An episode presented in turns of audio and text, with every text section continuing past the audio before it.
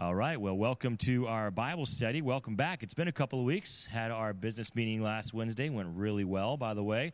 And going to get some new carpet, new flooring. Well, I don't know if it'll be carpet. We haven't decided yet, but it will be something, something new in the sanctuary.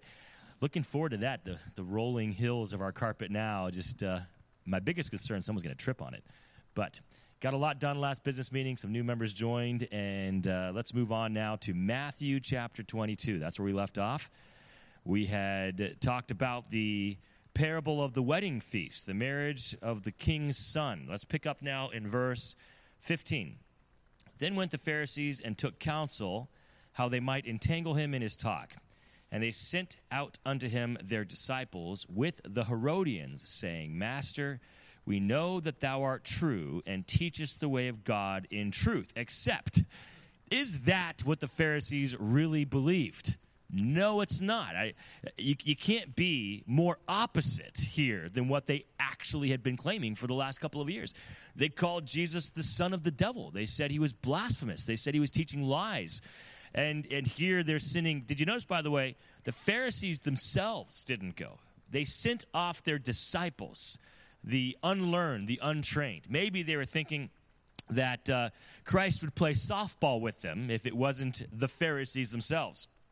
So these disciples go in place of their Pharisaical mentors. And I got to hand it to these guys. At least they start off strong. They start off with a compliment. Now, it's a lie. They don't actually believe what they're saying, but they understand the human condition. Unfortunately for them, Jesus is more than human. so it doesn't work on Jesus, right? They start off with a compliment. And what a compliment. I mean, for a spiritual leader, they're basically saying, everything you say is of God. We, we believe that you are a man of God, and the truth you speak is uh, something we should all follow. It teaches the ways of God. Neither carest thou for any man, for thou regardest not the person of men. Now, I don't know if that's an underhanded slight, but it, it, I think it's intended outrightly as a compliment. You know, you are such a man of God that you don't have the fear of man in you. I think that's the, the blatant statement. I can't tell you if there was something else going on behind the scenes, not having been there. But verse 17 Tell us therefore, what thinkest thou? Is it lawful to give tribute unto Caesar or not? Now look at verse 15. What was the goal of the Pharisees? To entrap Jesus. This is not the first time nor will it be the last time that they're going to try to entrap Jesus. There's going to be, there's going to be a couple of questions asked in a row of various people uh, trying to get Jesus to be tripped up in what he is stating. And so these young disciples must have discussed. I imagine they didn't just come into this cold turkey. There, there had to have been a conversation. So, what question will we ask? Maybe they talked to the Pharisees. Maybe, maybe they didn't. And they must have thought this is the best one we got. Uh, how can we go wrong with this? If Jesus says, "Pay your taxes," the traditional Jews will be upset because, well, the Romans aren't our true government. They forced themselves on us. If Jesus said, says, don't pay your taxes, now we got him on rebellion. We can talk to some of the Roman guards. Hey, this guy's trying to start um, some type of revolution because he's telling us not to pay our taxes. So they were pretty sure of themselves just like the Pharisees were sure of, some of the other comments they had made, including the woman caught in adultery. You know, what should we do with this woman? You know, and either way, they thought that Jesus would have a response that would cause someone to get upset. Unfortunately for them, they haven't learned, and they just keep embarrassing themselves. And every time you try to have a truth fight with God, you are just going to embarrass yourself. Now, you may not know you're embarrassing yourself because you're so foolish you don't see what's going on. But those with eyes and those willing to see will only see your embarrassment, even though you don't know it. You can't and you won't win a truth fight with God.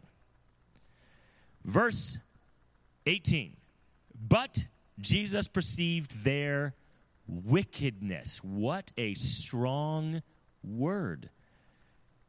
If the Pharisees thought Jesus was going to play softball, then they did not understand Jesus at all. Even in inspiration of Scripture, Jesus calls these disciples out for what they are foolish, wicked, naive, young. But I mean, wicked. Of all the things he could have said, wicked. That's pretty extreme. I do believe, by the way, these disciples would have been young. I believe they would have been naive. I believe, obviously, they're foolish. But it was their pride that chose them, that, that, that uh, drew them to choose the Pharisees as leaders rather than the Messiah. I mean, they literally have the choice to choose the Messiah as a spiritual leader, and they go with the Pharisees. What, what would draw them to that other than their own pride? I have noticed that prideful leaders almost always draw two kinds of people prideful followers or broken followers. when I say broken, I mean people that really just don't know how to think for themselves, don't want to think for themselves. They've been traumatized and abused so much that, that they, they want someone to basically take care of them and show them the right path. Or it's just prideful people following prideful people. I don't generally find sincerely humble people willing to follow outrightly prideful people. I'm not saying it's not possible. I'm not saying it never happens. In my experience, it is not often the case.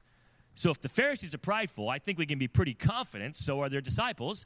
And whether that is the wickedness Jesus is referring to or not, we don't know. But he does call them wicked. And he says, Why tempt me, ye hypocrites? Now, what did he call the Pharisees? Their mentors, hypocrites. What is he calling them? Hypocrites. Do you remember the statement Jesus said in another passage of Scripture to the Pharisees? When you make a disciple, you make them twice the followers of the devil, right? So he's not taking it easy on the disciples. They chose their path, and they chose poorly. I find a lot of young men and women, not just in church, outside of church, not just spiritual leaders, Christians in general, they get themselves in a lot of trouble. I think that many of them truly do desire to know and follow truth, they've just chosen the wrong leader. They've chosen a leader based off of the advice of another bad leader.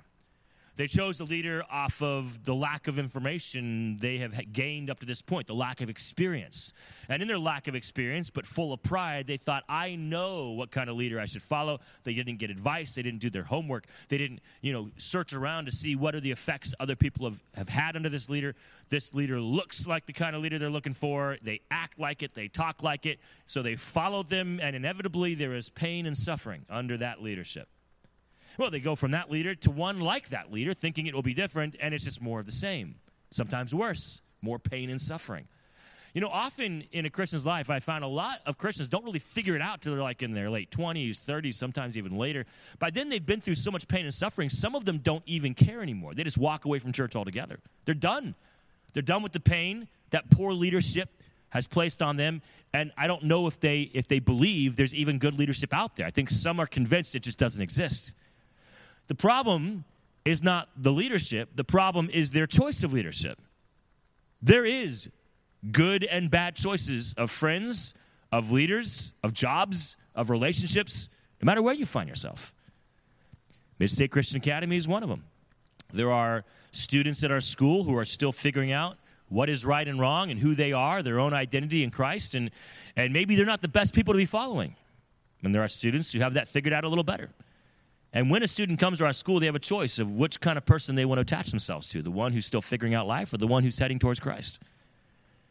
When you go to a new community, it's time to figure out who do you want to attach yourself to? What kind of leader do you want to be with? These guys chose the wrong one. They're hypocrites. He says in verse 20, Whose is this image and superscription? They say unto him, Caesar's. Then saith he unto them, Render therefore unto Caesar the things which are Caesar's, and unto God the things that are God. When they had heard these, wa- these words, they marveled and left him and went their way.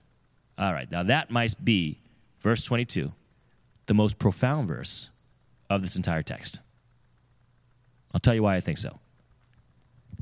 Their eyes were opened to the wisdom of Christ. They marveled at his wisdom. They walked away thinking, wow, but they still walked away they still went back to poor leadership after having a firsthand experience at the real deal. How prideful, how dumb, how naive, how foolish, how wicked are these men to see a glimpse of the truth and still walk away from it? That blows my mind. Have we ever done the same? Where God gives us a glimpse of his glory a glimpse of truth. We see it clearly, but we still walk away from it? Have we had those opportunities in our past to run to God when He reveals Himself clearly, but we run from God after that revelation? Let's move on. Verse 23 The same day came unto him the Sadducees. So you know the Pharisees and the Sadducees are not the same. I think that's been mentioned multiple times in this Bible study from the pulpit. Uh, the Sadducees were religious leaders, but they were more interested in politics, uh, rubbing shoulders with important elite members of the community. They were the religious, politically correct individuals. Whereas the Pharisees, you might say, were the leaders of the people. They were the, the down and dirty. They were in the, in the community. They, they knew people's names. They, they, they knew the common man. Whereas the Sadducees knew the political leaders, both Roman and otherwise. Now, when you rub shoulders with the elite, there comes an expectation from the elite that you don't embarrass the elite. Now, truth is embarrassing to those who don't follow it. And if you have made it to the top through immoral means, then you most definitely are not a lover of truth. If you've made it to the top through pride and destruction of others, then you don't, you're not really a fan of the truth. If you've made it to the top thinking you pulled yourself up by your, your, by your own bootstraps, you're not really a believer of God. To rub shoulders with those kinds of people, they expect that you would not embarrass them, publicly or privately, by stating something opposite to their own beliefs. So to be at that level, either you've got to be with some very unique individuals who see God and truth for the way it is and the way He is, and God has brought them to that level, or they've gotten to that level outside of God and have no interest in really knowing the truth about God. And if you know anything about first century Roman rule, God was not a big part of the elite. So these Sadducees had to deny some very basic doctrines in order to be at the place that they were and one of them was the doctrine of the resurrection. The Sadducees did not believe that there was anything after you're dead. When you're dead, that was it, it was just nothingness. And I don't know why that would be a requirement for them to rub shoulders with the elite or in what way that was, but we do know that was the major difference between Sadducees and Pharisees, aside from who they associated with. So now, this, now the Sadducees want to have a go at it. There is no resurrection, verse 23. They asked him, saying, Master, Moses said, If a man die having no children, his brothers shall marry his wife, and raise up seed unto his brother. Now there was with us seven brethren. The first, when he had married a wife, deceased, having no issue, left his wife unto his brother. Second, third, all the way to the seventh. Basically, this woman married seven brothers, all in order kind of an odd rule, kind of an odd law. I think it'd be really weird for us today to have a law where a woman is marrying the brothers of her dead husband. But back then, a cultural thing, it was not only ex- accepted, it was expected. So let's step outside our own culture and just understand that was acceptable at the time. This woman, having married seven brothers in a row, the Sadducees now ask the question, verse 28, after she dies, in the resurrection, whose wife shall be she be of the seven? For they all had her. At some point, they were all her husband whose wife will she be? Now, they don't believe in the resurrection, so they're asking a question about a truth that they don't believe exists. But, you know, they're, again, they're trying to trip up Jesus. It's not about debating the resurrection, it's about getting Jesus to state something that makes him look dumb. So, Jesus, verse 29, says, Ye do err, not knowing the scriptures nor the power of God, for in the resurrection they neither marry nor are given in marriage, but are as the angels of God in heaven. But as touching the resurrection of the dead, have ye not read that which was spoken in, unto you by God, saying, I am God the God of Abraham, the God of Isaac, and of Jacob. God is not the God of the dead, but of the living. They didn't ask that question about the resurrection, did they? They asked the question about whose wife is she? He answers that and gives them a bonus answer. A bonus answer they didn't want to hear, but Christ was going to take the opportunity to say, Look, you're trying to trip me up, asking me a question about the resurrection, which you do not believe. I'll answer that, and I'll tell you that you are a fool for not believing in the resurrection. The Sadducees would have claimed to have been knowledgeable of the Word of God and followers of truth. And Christ says, I'm going to take the Bible that you claim to follow and show you from your own text that you do not know it as well as you do and you don't follow it. God is not a God of the dead, but of the living. When the multitude heard this, they were again what? Astonished. Same idea as that marveled, right? At his doctrine. This time, verse 34, the Pharisees themselves saw that he put the Sadducees to silence. They were gathered together. Then one of them, which was a lawyer. Now, who did the Pharisees send at the beginning of tonight's Bible study? Their disciples. Didn't work out so well for them. Then the Pharisees stood by and watched as the Sadducees had their go at it. Didn't work out so well. How prideful are these Pharisees to think that they're going to fare any better after the first previous attempts, not even including today, but beyond? The Pharisees have already attempted this before, and not once have they succeeded, and yet they're going to try again. Nothing else, got to give it to them for their persistence. Unfortunately, they were persistent, but they were also fools. Persistence itself is not a virtue. When you keep doing persistently the wrong thing. When you are consistent in your foolishness, we shouldn't praise, well, at least they're consistent. You know what? In this case, it's better if they weren't because they're being foolish. They go back to Christ. This particular guy, he's a lawyer. Now, that, that actually means what it says. So, this, this guy was a Pharisee who would have, uh, have um, been used in a court of law to defend a family, an individual, when it came to a judgment that the judge had to make, a judgment call. This, this lawyer would have defended or been on the other side, uh, dealing with the Old Testament as it applied to various life scenarios. All right, verse 37. Jesus says, Thou shalt love the Lord thy God with all thy heart, soul, and mind. This is the first and greatest commandment. The second, like unto it, thou shalt love thy neighbor as thyself. I'd like you to turn to the book of Mark now. We're going to see this same text.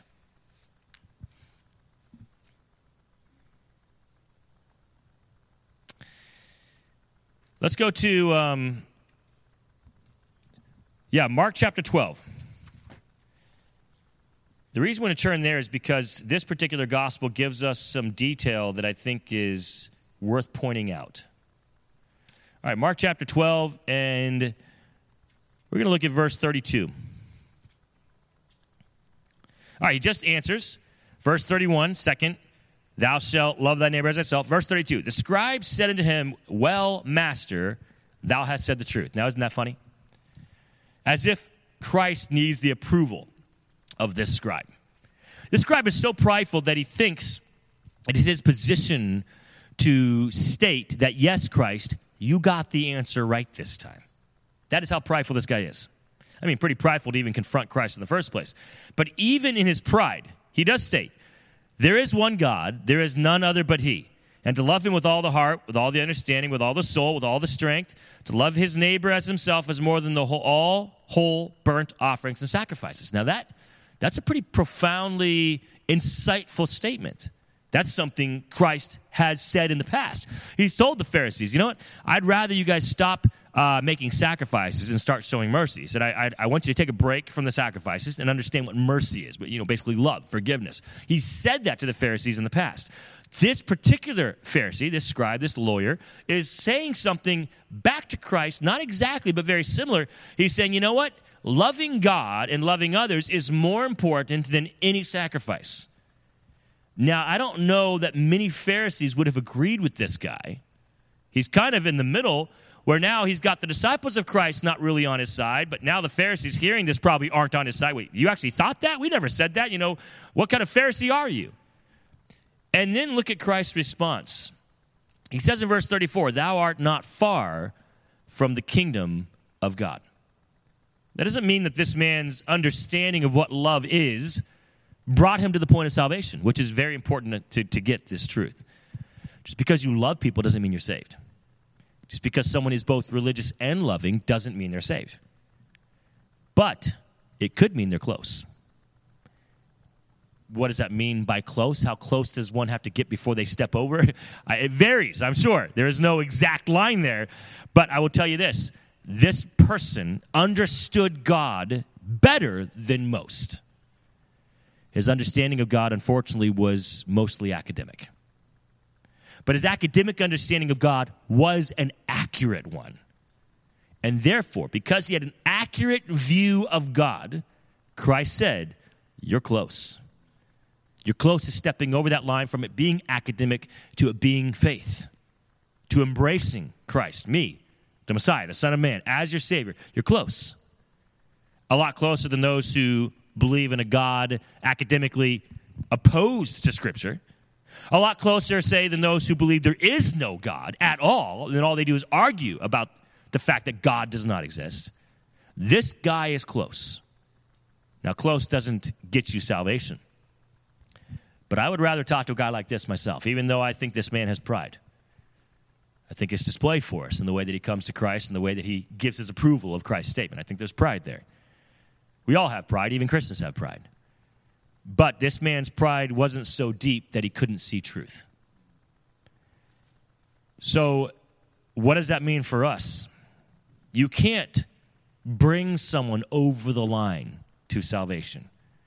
But I do believe we can play a large part in getting them to this point where they understand who God is, they see clearly who God is, and the way God's love and truth are balanced. When we can get them to that point through illustrating in our own lives, conversations that we have with them, we can get them close. And you know, however you want to say it, they have a better chance at the next step. They're more likely to take that next step. I think that both of those are true. What happened to this Pharisee? We'll never know. The Bible never gives us an update on this particular guy, but I'd like to believe that he did get saved. He was so close. You know who else is close? When I'm reminded, I, I remember the Apostle Paul the book of Acts as he was uh, speaking in front of uh, the the, uh, the the politician, the, the leader, and uh, the guy, as he's listening to the Apostle Paul, says, "You know, I, I almost believe." He says, I'm, I'm in. You almost convinced me. I'm not really there, but boy, you are stating things I've never heard before. I see things a little clearer now, but I'm not really ready to take that step. All right, we're in Mark. Let's take a look at verse 35. And Jesus answered and said while he taught in the temple, How say the scribes that Christ is the son of David? For David himself said by the Holy Ghost, The Lord said to my Lord, Sit thou at my right hand, till I make thine enemies thy footstool. David therefore himself calleth him Lord. And whence is he then his son? And the common people heard him gladly. What does that mean, common people? It means non religious people. The religious leaders were only always offended by him. Also marveled, but maybe the marveling and the astonishment caused them to be more offended. We definitely don't see them in mass or even in small pockets publicly putting their approval on Christ's claim of deity. I mean, the most approval we get is, is this scribe saying, Your statement is true. That's about as far as we get with their approval of Christ before his death, burial, and resurrection. The religious individuals, who should have been the ones who recognized first who Christ was, seemed just to be offended and upset with Christ. It is the non religious, it's what the Bible calls the common people, who, when are marveled by Christ, are, are drawn closer to him. Their presupposition, their traditions, their strong philosophical religious beliefs don't hinder them from seeing Christ for who he is. They see a little clearer. I'm not saying that religion is a bad thing. Obviously, uh, the Bible talks about religion. It says the purest form of religion is to care for those among us who, who are in the most danger of not being able to help themselves, the, the widows and the orphans. So God doesn't trash or bash or belittle religion, He defines for us what it is. Religion is the act of love that helps the helpless. Religion is not the act of love that helps yourself. Religion is not the act of love that helps those who need, don't need help. It is the act of love that helps those who, who can't get help. That's how religion should be played out in our lives. Now, religion can't save you. Helping the helpless doesn't get you to heaven. But once you are saved, that's what it should look like. And yet, those who were the most religious, those who claimed to offer the most help to the helpless, when truth was offered, mostly couldn't see it. It was the common man, the sick, the outcasts when truth was offered, they embraced it. Not all, obviously, many did not, but it's the common people we see right here heard him gladly. Now, what is the statement here? The Pharisees weren't talking about Christ because they didn't believe he was the son of David. They didn't believe he was the Messiah. The son of David is a title for the Messiah, for the one they expected to come and rescue them from their, uh, I, I think they first and foremost thought from the Romans. They did understand the Messiah would be a spiritual Messiah, a spiritual Savior. They understood that. But they also understood him to be a physical because the Old Testament does promise he would be their king. So they were looking for both at the same time. They didn't realize it would be both at two different times. The first time, first and foremost, he'd be the spiritual Savior. He'd come back as the physical Savior at another time. So they were confused about Christ because he wasn't doing both, among other things. Now, the Pharisees, the Sadducees, claimed, as the Bible states, that Jesus, one of his titles, is Son of David. That's not the issue. The Bible gives him the title the Son of David. The issue is how they interpreted that title. What was the interpretation? The interpretation was because he was the son of David, the Messiah was essentially under David. That's what the interpretation resulted in. Christ is not debating the title. God himself was the one who gave it to the Messiah, to Jesus, his son. Christ is debating the use of the title. He's saying, So you claim that the Messiah is the son of David, therefore under David, and then in a sense, David, you know, was a pretty important guy in Jewish history and was and was maybe as important or more important than the Messiah because the Messiah is his son. But also, it seems that I think the Pharisees are also claiming that the Messiah is a, a not, not an eternal individual, that he was a in a form a created being, that he would be a created being, and therefore he came after David. Now, Jesus is saying two things. First of all, the Messiah, although his title is Son of David, doesn't mean he's less than David. Because when you look at Scripture, how does David refer to the Messiah? As the Lord. And he says, To my Lord God, you know, to the Lord, Messiah, speaking to both of them, about both of them, he's saying, The Lord said to my Lord, the Lord God said to my Lord, the Messiah, Sit thou at my right hand till I make thine enemies thy footstool. David understood the position of the Messiah, and David understood he fell far short of the Messiah's glory, just like we do. Romans chapter 3 fall short of the glory of God. The Pharisees, I don't think, truly understood that. And then Jesus is also stating if the Messiah is the son of David and therefore not an eternal being and came after David, then how is it that David is speaking about the Messiah as he already exists back when David was alive? Jesus is dealing both the eternality of himself as well as the deity and authority of himself. Once again, Jesus is saying, I'm more than a man. I am the son of David and I am the Lord, not just a created being who came from the lineage of David. And the common people heard him gladly. Now, verse uh, 38. He said unto them in his doctrine, Beware of the scribes, which love to go in long clothing, and love salutations in the marketplaces, and the chief seats in the synagogues, the uppermost rooms at the feasts, which devour widows' houses, and for a pretense make long prayers there shall receive, these shall receive greater damnation. You say, Pastor Russ, you talked earlier about leaders and following the wrong leaders, becoming the wrong leader, attaching yourself to the wrong leader. Like, how does that look? And how would a young person determine the right kind of leader? Well, there are so many passages in Scripture that deal with leadership and what leadership ought to look like. If you just know your Bible well, that will protect you from poor leaders. Unfortunately, a lot of Christians don't know their Bibles well, they just know what they've been told by poor leaders. And of course, those poor leaders are going to say, look for these things, which are the qualities of a poor leader. And they're going to filter what they think they should be looking through, uh, looking for through poor leadership and poor advice. If you just go straight to the Bible and read the Old and New Testament on leadership, that sets you up for success on what to look for and who to be. But Christ gives you some red flags here. There's some warning signs in this passage. He says, first of all, in verse 38, they love to go in long clothing. What does that mean? They love to look good. I'm going to keep going before I start talking.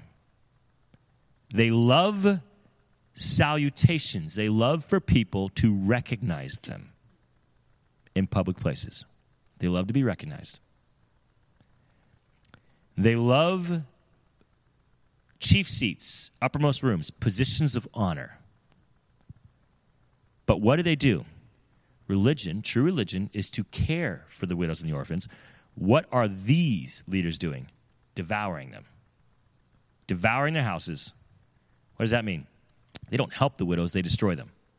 They don't help the orphans, they, they hinder them. What looks like help, if you were to actually if you were actually to evaluate their ministries, their spiritual advice and help isn't helping people. And those who are hurting most are just hurt more by these leaders. They're adding to the damage, adding to the pain, adding to the destruction. They're not taking it. They're bad leaders. They're naive. They're foolish. They don't know what they're doing. They're hypocrites. Maybe they're hurt, and so they're hurting in return. Either way, these aren't leaders you should be following. But we're still not done. They pray a long time.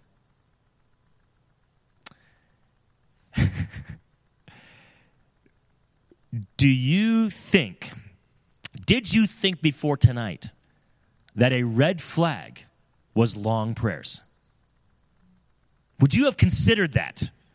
That maybe, just maybe, I should evaluate this spiritual leader because they pray for 20 minutes every time they have an opportunity? Probably not. Now, you might be falling asleep during the prayer, but you sure would be in awe of them that they could do that that long.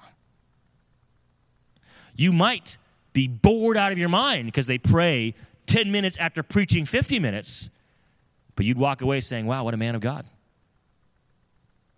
We've been trained to think that way. But where in the Bible does it state long prayers comes from good leaders? Not ever once is a good leader defined by long prayers. But on more than one occasion, we are warned of leaders through these types of prayers long prayers, prideful prayers, prayers that are repetitive in nature, like the heathen prayed, where God's name is mentioned over and over and over again, but there's no substance, no sustenance to the prayer. And yet, how many deacons, trustees, and pastors have I just defined? I have learned for some time now that you really won't have the opportunity to evaluate the quality of a leader through their prayer life because their true power in prayer would be private, not public.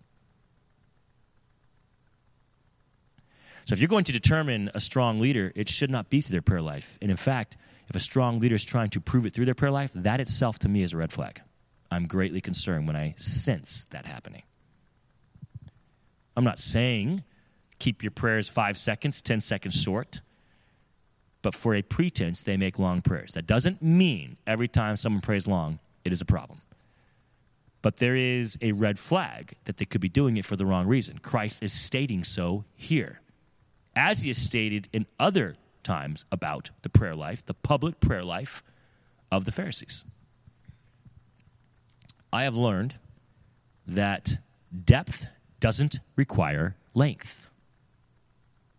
You can pray very accurately and powerfully, publicly, in a short time. How do I know that? By the greatest example Scripture offers Christ Himself.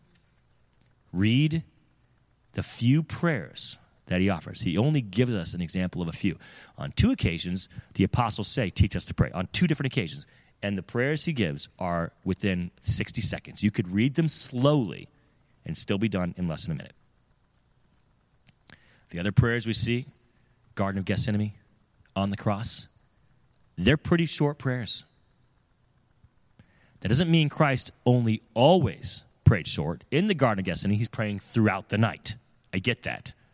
When the apostles are on the ship and the wind is tossing them about and they think they're going to die and Christ walks on water, he had been praying on the mountain for some time. I'm not saying Christ never prayed long. I'm telling you, when he's praying publicly, when we see his public prayers, they are short. And then the Bible alludes to the fact that his private prayer life is long. But we aren't even given the chance to evaluate his private prayer life because it's private. And when a spiritual leader wants to make a pretense at showing off what should be private, that should bother us. But let's go back to the other things that were stated. They like to look good. How many churches literally make it a requirement that the pastor doesn't dress nice? Surely he's not a man of God. If he's not wearing the nice shoes, the tie, the three piece suit, if he doesn't have the handkerchief, if he's not clean shaven or his hair is not a certain way, if he's not appealing to the eye, can he be a man of God? If pastors literally state it is the job of the spiritual leader to dress the best because everyone else will go to the point of the leader and then drop a peg or two down. So if the spiritual leader is, you know, dressing somewhere down here, then everyone's dressing down there. The spiritual leader drops here, then everyone's dressing way down there. I mean, what are they afraid is going to happen? People coming in bathing suits? I don't know what they're afraid is going to happen at some point. But it is literally stated that the pastor needs to be the best dressed. Now, first of all, again, I don't see that in Scripture. Do you ever see in Scripture where the spiritual leader has to be the best dressed? I do see it when the Pharisees thinking about themselves. I don't ever see God claiming that. I don't ever see the Apostle Paul stating that. I see Christ, it seems, dressing in a pretty common way. The Apostle Paul's dress, Peter's dress, isn't described for us. And I feel like it's because it wasn't amazing. I think that, um, well, I know there's nothing wrong with wearing jeans when teaching the Word of God. I'm wearing them tonight. None of you are bothered by that. I don't see you being bothered by that. Why don't I wear them Sunday morning then? I have stated many times that I dress in a manner to not cause distraction. It is not to be the best dressed in this room. I have no belief system that if I dress to a lower level, others will dress below me. I'm not concerned that our church will pretend this is beach day on Worship Sunday. I dress in a way that I believe would not cause distraction. My goal is if I was to ask you what I wore last Sunday, you couldn't tell me. Now, if you can't tell me what I wore last Sunday, I did a good job. I do believe this. If I wore jeans last Sunday, you'd be able to say, yeah, you wore jeans, which means, good or bad, you were distracted by it. The jeans themselves are not the issue, it's not a moral issue here. But if I am in any way, while preaching the Word of God, causing a distraction, then that's a problem for me because I've caused a problem for you. Well, then, Pastor Russ, why do you wear them on Wednesday? It's a different group, different style, different setting. And I believe that it's appropriate in this setting. Whereas Sunday, I wouldn't want to cause a distraction, even one that's a non moral issue, an amoral issue. Same thing with our worship team. What we try to tell our worship team people should not be able to remember what you wore. If they can remember how you looked and what you wore, we got a problem. It needs to be all about Christ. These Pharisees want to be known for what they wore. How many preachers dress like they're going to some presidential inauguration and they claim it is a sign of spiritual strength a sign of spiritual blessing or spiritual maturity, that those who are spiritually mature look the best, dress the best. And we have swallowed that lie whole. The Bible never says the spiritually mature dress the best. Never. But we see a lot of Pharisees who are called hypocrites living that philosophy. I'm not saying never look nice. I'm not saying never dress up. What is comfortable for you, what is a style of dress for you that you walk in and you feel this honors God, and I'm doing this because of of uh, my the, the way I want to worship God today. If it's not causing a distraction, then all right, that's the point. But if you're coming into the worship service to be noticed, that's the Pharisees to be noticed is the Pharisees. To put and point to Christ is this disciple. Let's keep going now from that point. They love salutations. Not only do they love to be noticed, they love to be acknowledged. They are bothered when people don't say hi to them. They are bothered when people don't acknowledge their accomplishments. I know we've had two men internationally known die over the last week in heaven today. And I think men who truly love God have no doubt about that in my mind. Charles Stanley and um, the singer. Thank you, Ron Hamilton. I didn't grow up. I, I listened to Odyssey, not uh, Patch the Pirate. I was not a Patch the Pirate guy. But I know of Ron Hamilton. I appreciate the man. I appreciated his work. And two, two men who love God. There is no problem with recognizing and honoring their work. But I've noticed a, a trend, and it's been in Christian circles for some time. I am concerned about the trend of what you might call over honoring. I get celebrating the life and, and the, a life well spent for God. I get that. But can we get to the point where we are now over honoring the man of God elevating them above and beyond even maybe what, what they would want if they were still alive. Like they'd be embarrassed, possibly, if they, if they knew how they were treated in their death. I remember watching a video one time.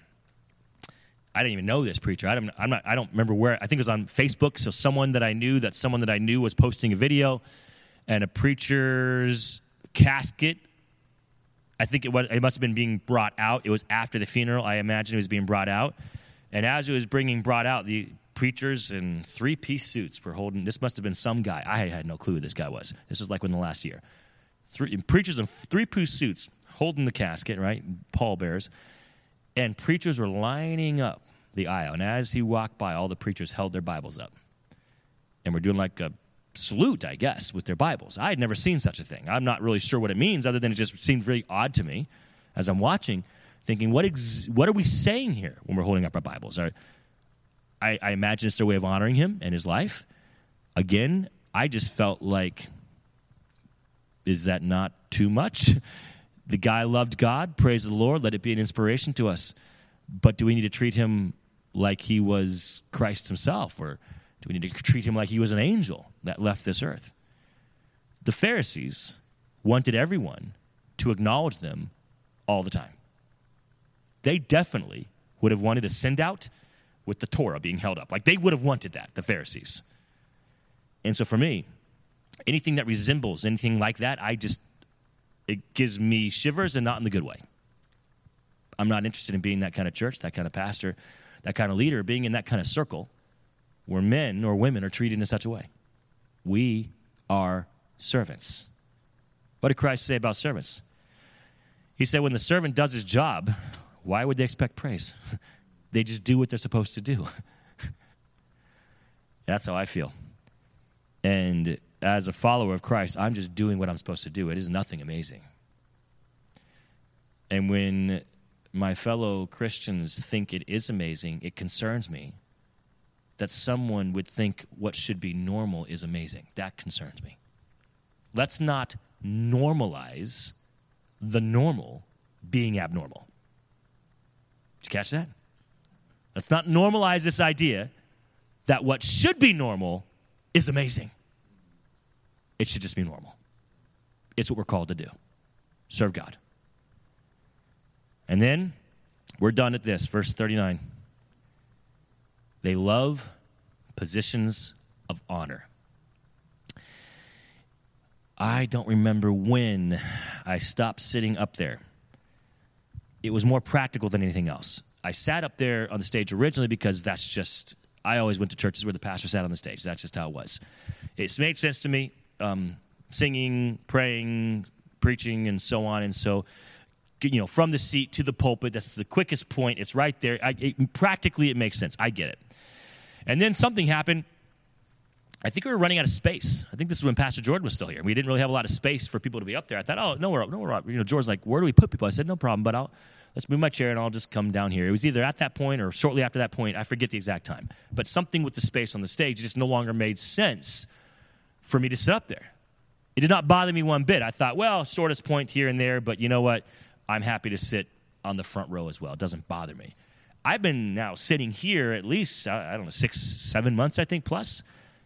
And I am at a point now where I don't think I'll ever go back on the stage. No matter what we do at the stage, no matter what we do at this room, I now that I've been down here, there is something different about being amongst God's people, worshiping God. Every time I was up here, guys, I couldn't. I had to close my eyes because when I saw you guys, I just get distracted. I'm not saying you did it on purpose, but there's you know over, over 100 people I'm looking at. It's too easy to be distracted when I'm up there looking everywhere else. So for one, it was hard for me to worship. Two, I don't want to be considered that I am putting myself in a place of honor unnecessarily. If it was for practical reasons, fine, but it no longer became practical. Now that I'm down here, I'm not sure that it's the practicality of it is worth being up on stage when we claim it's all about Christ. And yet, I've, as I've grown up, as I was younger, not only did I find pastors sitting on the stage, the men they wanted to honor sat on stage, a particular trustee or a deacon, a visiting preacher sat on stage. And did you ever notice the kind of chairs they sat on? I mean, I don't know if chair is the right word. Thrones. Many thrones. Gilded almost. False gold, but looks good. Dressed really well. Want to be acknowledged. Sitting in places of honor. Did I just describe the Pharisees or the pastors of the 21st century? I'm not saying that all men who dress sharp, wear nice suits, all men who are people persons and like to interact, all men who sit on the stage, I'm not saying they're Pharisees. I'm just saying these are not signs that we should be looking for in a spiritual leader. If we see these things, we should be asking ourselves, is there something else we're missing going on? Because these are signs potentially of a Pharisee. Could it be a guy's on the stage like me just because he never thought about it? Very much so. Could it be the guy wears suits because he just likes wearing suits? Sure, that's possible. Could it be the guy is always acknowledged because the guy is just very friendly? Definitely that could happen. So don't assume that right away these three things mean the guy's a Pharisee. But don't assume right away because of these three things he's a man of God. if you're going to assume something, I think we'd be safe to assume they're closer to the Pharisees because that's how the Pharisees are described, and never once, never once does God describe spiritual leaders in that way. I think, unfortunately, men like myself, we are a product of our time, the 21st century, United States of America. And we are not thinking, we are not evaluating, we are not looking deep into why we do what we do. We just do what's always been done. And when you're a product of your time, it is not until after your time that people look back and say, What were you doing? let's as Christians ask that question while we're still here, rather than requiring our children to ask that question after we're gone. I don't want to be a product of my time. I want to reflect Christ as purely as I can. And I challenge you to do the same.